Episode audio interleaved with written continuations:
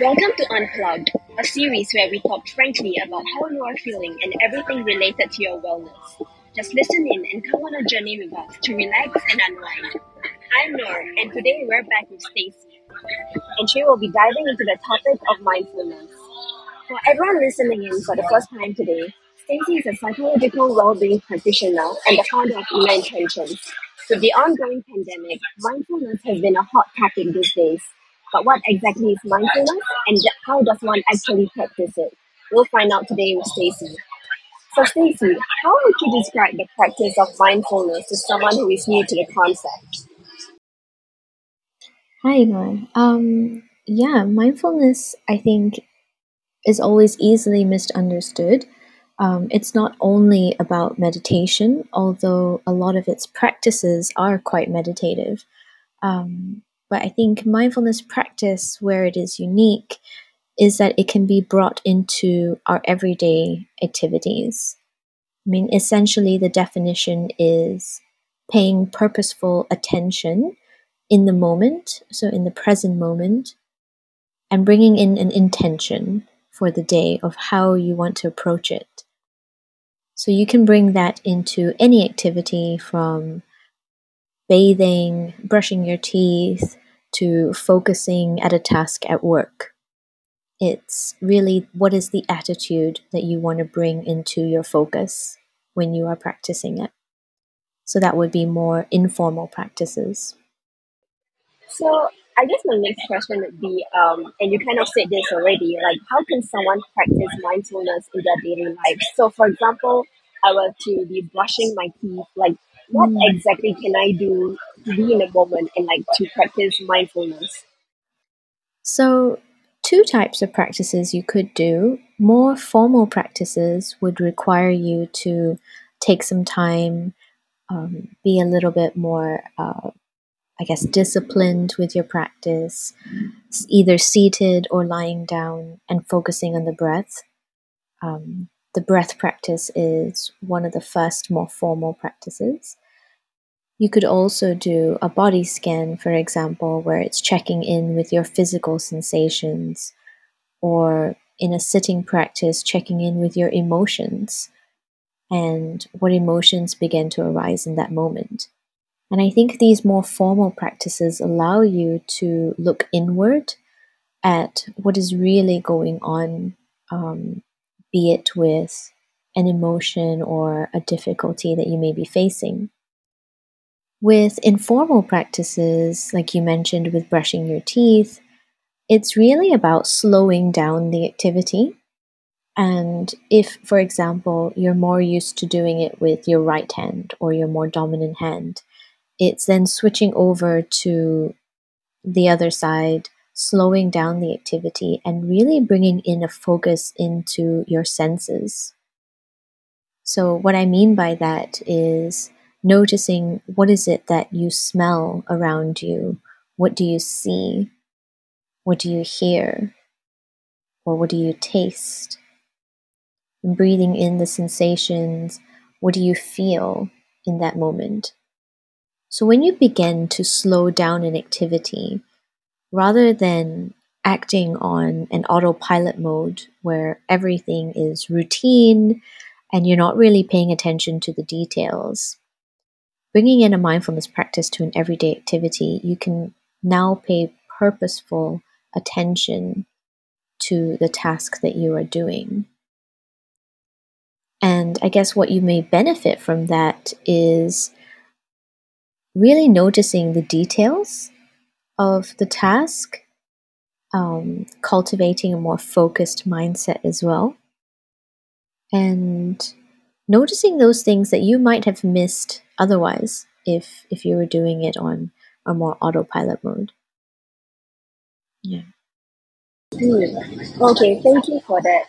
Um, I guess my next question would be, what are the positive side effects of. Mindfulness? And you know, if I were to do it on a daily basis, and like I really try at it every single day, like what long term positive side effects are there to to mindfulness? I think there are so many, and it really differs with the individual and the type of practice that you do as well. um, if I were to say from personal experience, definitely an improved focused mindset, um, being able to pay fuller attention um, when I'm on a work task or um, anything that I would need to engage my mind in.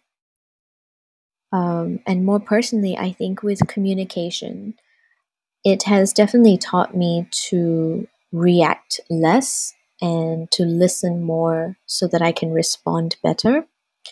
Um, definitely in relationships, I think that has improved my communication by not being so impulsive as well.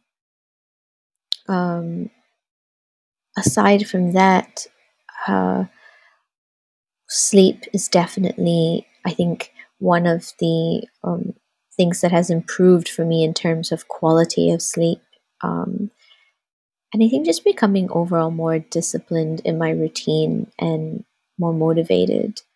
Um, there's so many different positive effects that you could have. And I think when you're practicing it every day and you're doing that self reflection, uh, there's so many different things that may come up for each individual that can be different. Um, but I would say these are the main ones.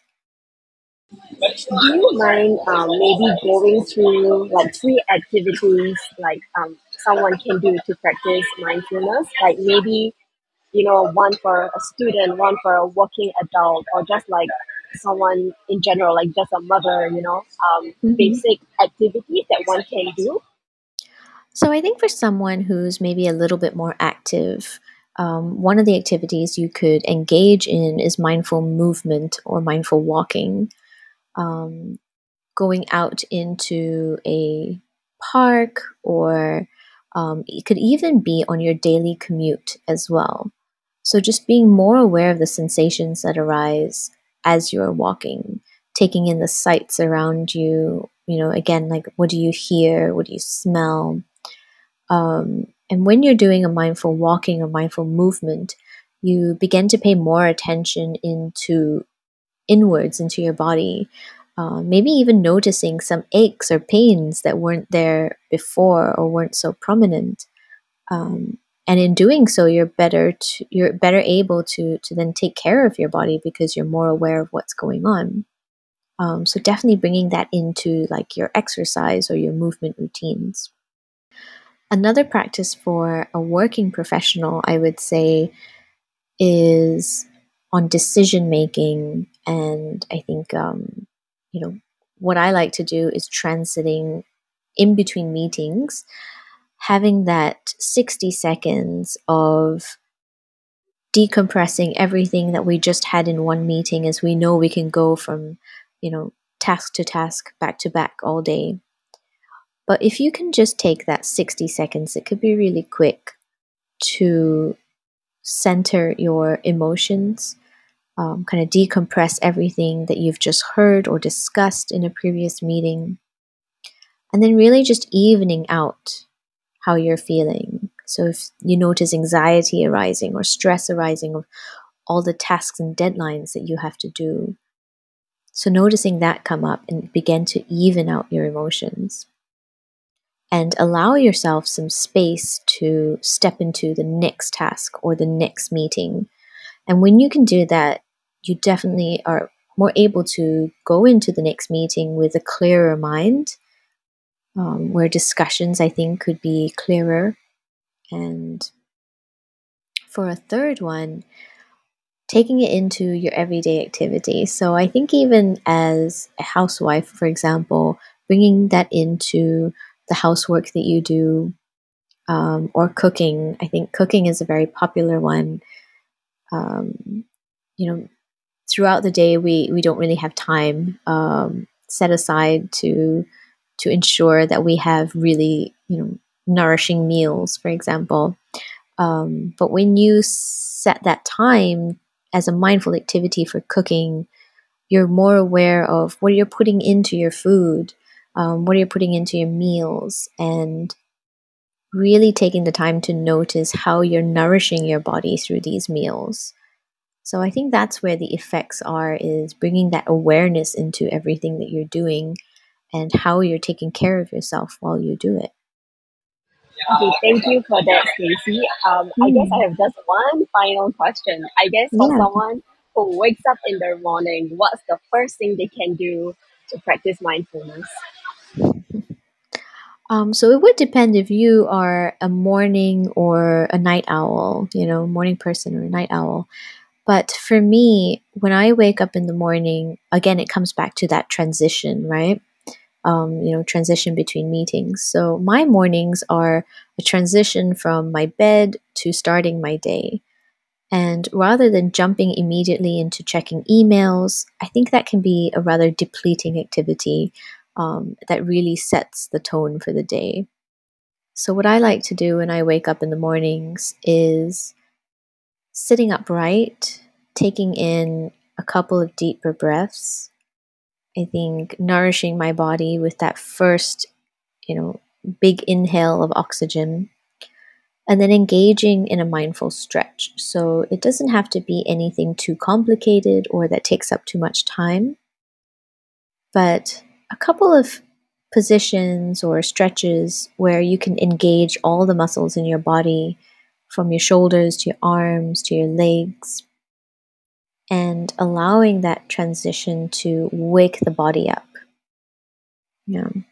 I think that usually helps me to to start my day. So, okay, thank you so much, Stacey, for your time and you know telling us all about what mindfulness is. Um, I think it was really insightful, and I definitely learned a lot about how to inculcate mindfulness in like my daily life. You know, like I Mm, think um, something that stood out to me was like brushing my teeth and like how just using my non-dominant hand, like it will make me mm, more focused and like I will think about something different on it. Like so, my daily morning routine wouldn't be the same. So that was really something for me. Um, so how can people reach you if they would like to know more about you and like your practice? Yeah, definitely. Um, so if you would like to reach out to me and to find out a little bit more about how you can incorporate mindfulness into your practice, um, you could always email me um, at stacey at innerintentions.com. Um, I'm at innerintentionssg on Instagram as well. Um, yeah, so very happy to take questions or if you would like to sign up for a course, um, more than happy to discuss that. Yeah, thank you. Uh, we hope you guys enjoyed this episode and see you guys on the next one. Bye, everyone. Thank you. Thank you very much.